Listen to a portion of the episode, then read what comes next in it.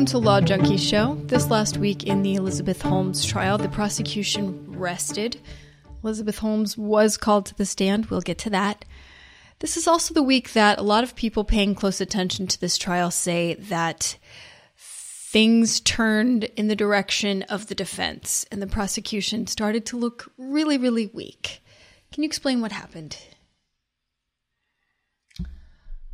Well, it's interesting. So let's go back for a moment. The prosecution holds the burden of proof, right, beyond a reasonable doubt here in a criminal case.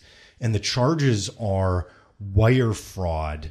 And it's wire fraud against the investors, it's wire fraud against the doctors, and it's wire fraud against the patients. And then there's conspiracy to commit wire fraud as well. So the prosecution must prove beyond a reasonable doubt. And they have that burden to provide the evidence, the testimonial evidence, and they have to present it at trial to the jury. So regardless of what you have heard in the audience about Elizabeth Holmes, about Theranos, what you've read in the Wall Street Journal or in Fortune magazine or Forbes or anything that you've seen or what you've heard here on Law Junkie Show, that's irrelevant to what the jury is deciding on because they must hear what is being presented to them and only the evidence that is presented to them in the courtroom. And then they have to apply that against the jury instructions, which they'll receive at the very end, which they haven't gotten yet. But only the evidence in the courtroom can be considered when analyzing whether or not the facts match what the law requires to convict somebody. So the prosecution must tell the story of what she did. We've gone through those elements before in earlier episodes of Law Junkie Show.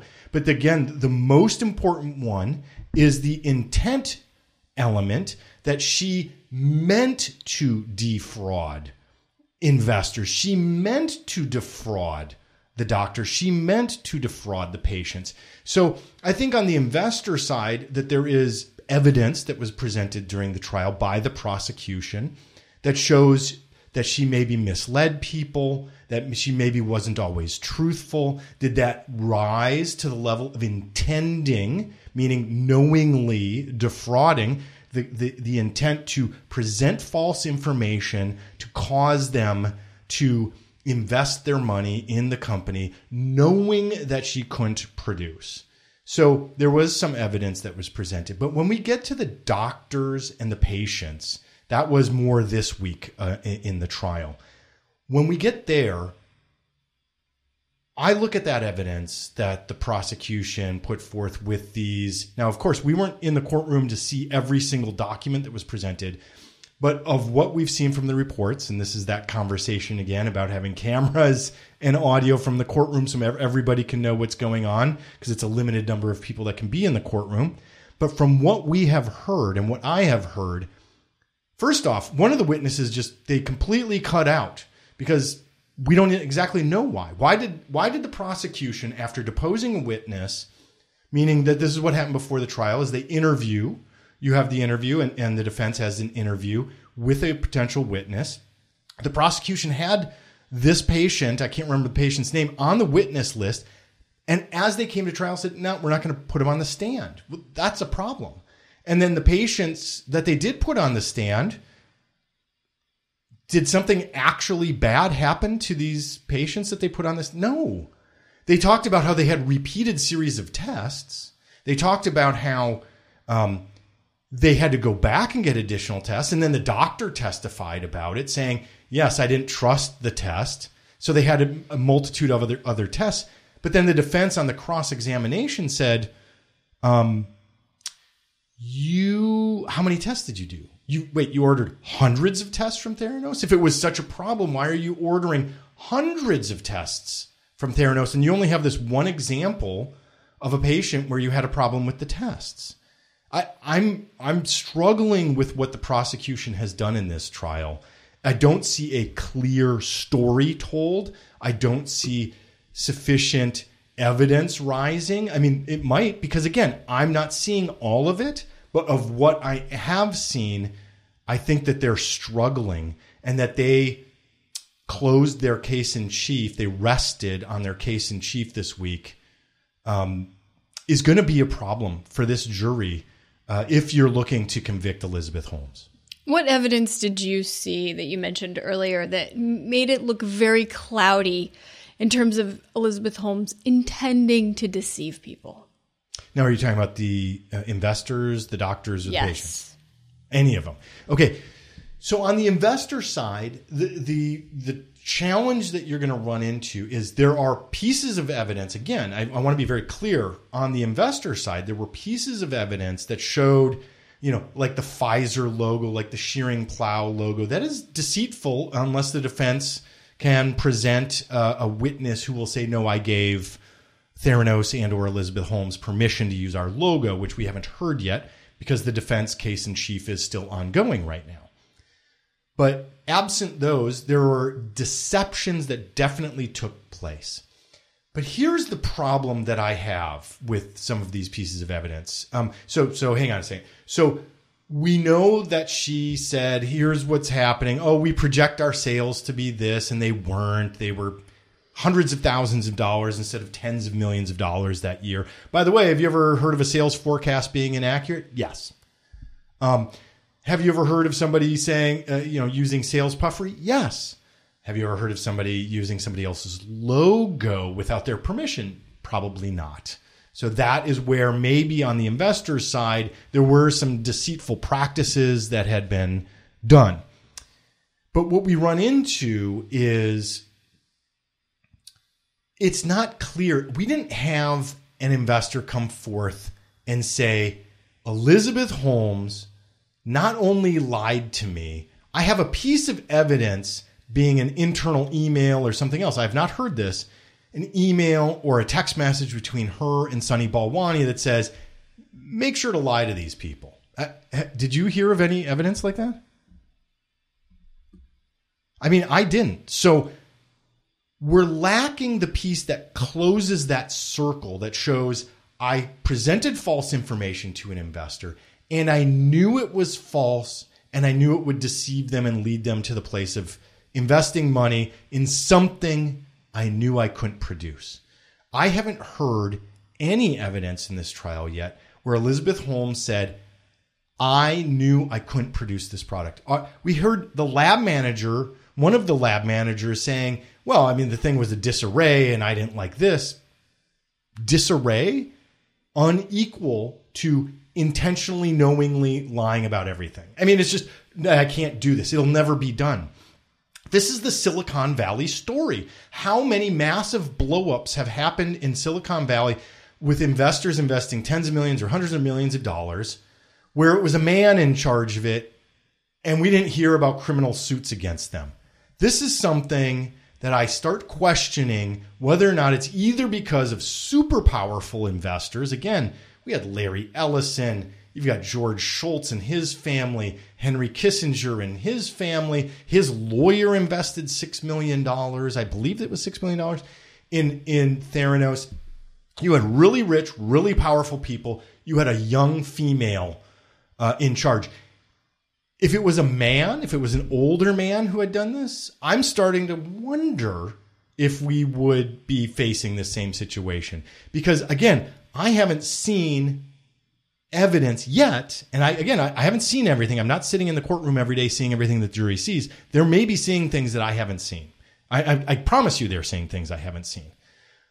But of what I've seen, I'm finding it hard to see that we're proving beyond a reasonable doubt that Elizabeth Holmes intended to defraud investors, intended to defraud doctors and patients, when what we have seen presented includes her endlessly pushing for the technology to become more viable, more accurate, as opposed to her being like, you know what, this ain't happening, guys, but let's just keep pushing forward because somebody's already invested in us. I haven't heard that.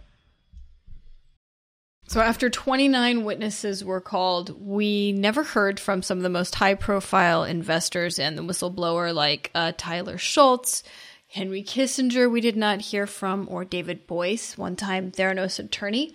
Why Why not? Why were they not called to the stand? Well, so this again is to, uh, to the way I look at this case is demonstrating the weakness in the prosecution's case. So look, they had a couple of years to put this case together. A couple of years. They interviewed every one of these witnesses that were in what's called, again, a deposition. It's under oath. It's recorded. There's a court reporter there. The attorneys for both sides are there.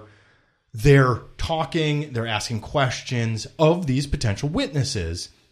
And out of those interviews, the prosecution and, and, the, and the documentary evidence that, that they put together as well, the prosecution said, I have enough to go after Elizabeth Holmes. And in their witness list, they had people, like you said, uh, I believe Henry Kissinger was on the witness list. Um, was Boies on the witness list? Yeah, he was. So the Boies is a separate topic where we can address. But Henry Kissinger, you put him on the stand because a little bit like General Mattis, you put him on the stand because he's got weight. He's very serious, uh, well-regarded. Well, unless you're anti-war, he's a well-regarded individual and and who has a long history of great respect uh, that he earns just sitting on the stand. I would want to put him on the stand if he was going to say, I was told false information about Theranos, as opposed to like a lot of investors who lose money on bad investments. I was hoping that it was going to turn into a ten billion dollars company. So I invested ten million dollars for it to turn into one hundred million dollars. I was hoping for a tenfold return. Guess what? It didn't pan out. Like nine out of ten companies in Silicon Valley. Um, they didn't put Henry Kissinger on the stand because his testimony wasn't going to be strong enough to add to the story that she promised something, she lied about it, and she knowingly lied about it. That, again, she had to know that what she was saying was false, as opposed to, this is what I'm hoping to build with the company. So Henry Kissinger not taking the stand, a bunch of these other witnesses not taking the stand, I don't think bodes well. Um, David Boies, let's talk about that one separately. Anytime you call the corporate attorney to the stand, you're going to run into numerous privilege problems. So as somebody, I've been general counsel for a company before, uh, I've done this type of work. And if I'm talking about anything legal in nature and providing that advice to the company, it's called privilege, meaning you don't have a right because I'm the attorney. It's attorney-client privilege. You don't have the right to for me to talk about it. You don't get to produce that at trial. So if there's an email and, and those turn into big battles. So often, unless uh, there's really damning evidence, there, there are often problems with calling the corporate counsel to the stand. So that one, I, I don't view as, as big of a problem. So why Parloff? Why Roger Parloff and the emphasis on this witness um, and his notes and getting his all of his notes related to his articles about Elizabeth Holmes and Theranos? So we did hear from a number of the investor witnesses that they relied on, I think it was Betsy DeVos's uh, family fund. Uh, that person testified that uh, they relied on Mister Parloff's uh, article, I believe it was in, For- yeah, in Fortune magazine, and they relied on his work. So if I'm the investor and I relied on his work, well, now we want to analyze his work. He's a journalist. Was he lied to? Did what did he publish? Um, and so that would be why his testimony was so important, was his Um, he alleges that Miz Holmes deceived him and lied to him about a number of different things in his article, which is why he published a whole separate follow-up article basically disavowing his first uh, big Theranos article that all these investors said they relied on. So Elizabeth Holmes did take the stand this week. Her demeanor was reported to be calm and confident. And she took off her mask, made eye contact with the jury, spoke in her voice, which is apparently her true speaking voice. She uh, talked about the early days of her ideas, what led to developing Theranos to the extent that it was developed as a company. And as recently as last week, there were law professors, experts on this case, and legal experts saying, uh, I can't imagine a lawyer would let her testify. Defense would think long and hard before putting her on the stand, even though the defense kind of hinted at that early on, or it was filed somewhere. So there's no, but then still speculation as recently as last week that no way would she take the stand. But in a lot of people's opinion, of course she would take the stand. How could she not? She's great at this. So again, normally uh, you don't want a defendant to take the stand. It's very dangerous that they might say something that turns the jury against them. They might say something about a piece of evidence that contradicts prior testimony. Um, it, it's just very dangerous. ninety plus percent of the time, you don't want to put a defendant on the stand. This is one of those rare instances where I believe putting the defendant on the stand is to the benefit of the defense. She was, a, so she was vac, she is vaccinated. She went into court. She was able to take her mask off. She was able to talk to the jury and do it in her voice that she has. Uh, I don't know if she is manipulating her voice or if she was talking normally, but I believe Miles Cohen, who is covering the trial quite a bit on Twitter, uh, Miles G. Cohen is who he is. Um, he's, he talked about that she took the stand and she was confident. And this is something, this is a person who was able to convince wealthy billionaire types to hand over essentially hundreds of millions of dollars into a company on this wild promise that had never been done before. And she was going to revolutionize healthcare. Remember that.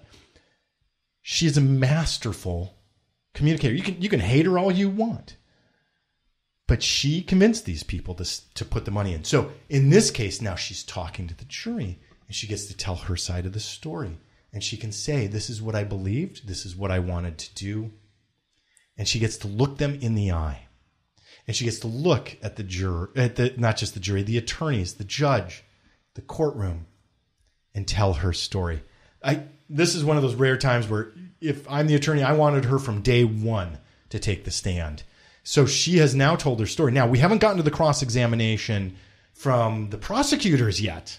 So it is quite possible that this prosecution team can trip her up, can get her to say things, to get her to, to contradict herself.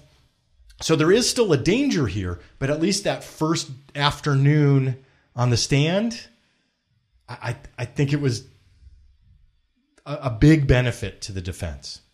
One of the concerns uh, would be that she, when the prosecution does cross-examine her, that she will be asked questions to which she does not know the answer. But couldn't that actually also work to her advantage? Of, of course. I mean, so anytime, uh, a, a, in this case, prosecutor on cross-examination may ask about, let's talk about, you know, um, Henry Kissinger. So Mister Kissinger, when you sent him this document with the Pfizer logo, um, did you knowingly send the, you know, did you send this document to Mister Kissinger? Yes, I did. Um, when you sent the document to Mister Kissinger, did you know that this document was, you, you didn't have permission from Pfizer to use their logo? No, I thought that um, Sunny had reached out to their team and had gotten permission. Had you ever seen any evidence of that, uh, Miz Holmes, that he got permission from Pfizer for this? Yeah, I believe that there was a text message. Well, do you have that text message in evidence? No, I don't. Maybe we maybe we talked about it on a phone call. Do you normally do that on a phone call, or do you normally have that in writing? I mean, mm-hmm. This is... I I just think this case depended on the prosecution putting forward a clear, linear series of pieces of evidence that showed she couldn't do this. She knew she couldn't ever make this thing work. She made, she lied about what was happening. Here are the pieces of evidence. Here's the testimony that does it, that supports that. It had to happen there, because if you didn't do it there, even tripping her up on defense in, in a case like this, I don't think is going to rise to the level for the jury to say it was beyond a reasonable doubt. Again, for all the people who like to comment and say she's guilty, she should be in jail, and m- maybe she is, but it's incumbent on the prosecution to provide that evidence in the courtroom to the jury in a manner that they can understand. And if they're not able to pull that off, then she'll be found not guilty, regardless of how guilty she might actually be in the colloquial sense. But remember, not guilty does not equal innocent. So there is a difference. Guilty in a, in our court of law means that the prosecution provided the evidence in a manner that the jury understood to be beyond a reasonable doubt. And if anything, last week it was shown that she, in more cases than not, deferred to her lab technicians, to her employees, and relied on them to give her information and then, uh, you know, abided by their opinion. Right. So if if, if the lab people, the, the technical people never said to her, and again, I haven't heard that this piece of evidence was introduced yet. So if the lab technician said, "This is impossible, Elizabeth. We can't make this work." And Elizabeth responded, "Shut up, get back to work. You know, I don't care what you have to say." I I didn't see that evidence. I didn't hear that evidence yet. And maybe I'm, again, I'm not in the jury's position. I'm not in the jury box. I'm not there to see and hear every single piece of evidence. If the lab technician had done that, we much clearer get to the intent standard. Um, and again, we can infer intent in so many different ways. But here you're talking about misleading so many different people who have so much knowledge. Again, that's why the fact that most of the investors are these very sophisticated, and this is why the defense focused on such sophisticated investors. These are professional, professional investors. These aren't, it's not me and you. I'm not a professional investor. I could, I could be misled probably pretty easily. Uh, when it comes to this stuff. But professional investors, the uh, the ability to deceive them is much harder, and that's why the defense was so focused on that. Thank you for listening to Law Junkie Show. Please subscribe to us on YouTube and Apple Podcasts. Follow us on, follow us on social media. And you can visit us at info at law junkie show dot com to send us a message. Go to law junkie show dot com, fill out the uh, contact form there. We'll see you next time. Disclaimer. Law Junkie Show, including its guests and hosts, are not giving out legal advice, but discussing general legal issues. Law Junkie Show does not guarantee that the legal issues discussed are fully accurate, and it's not specific to whatever legal issues you may be experiencing. None of this advice is to be acted upon in your situation. Please seek legal advice from a licensed attorney in your jurisdiction for your individual legal matter.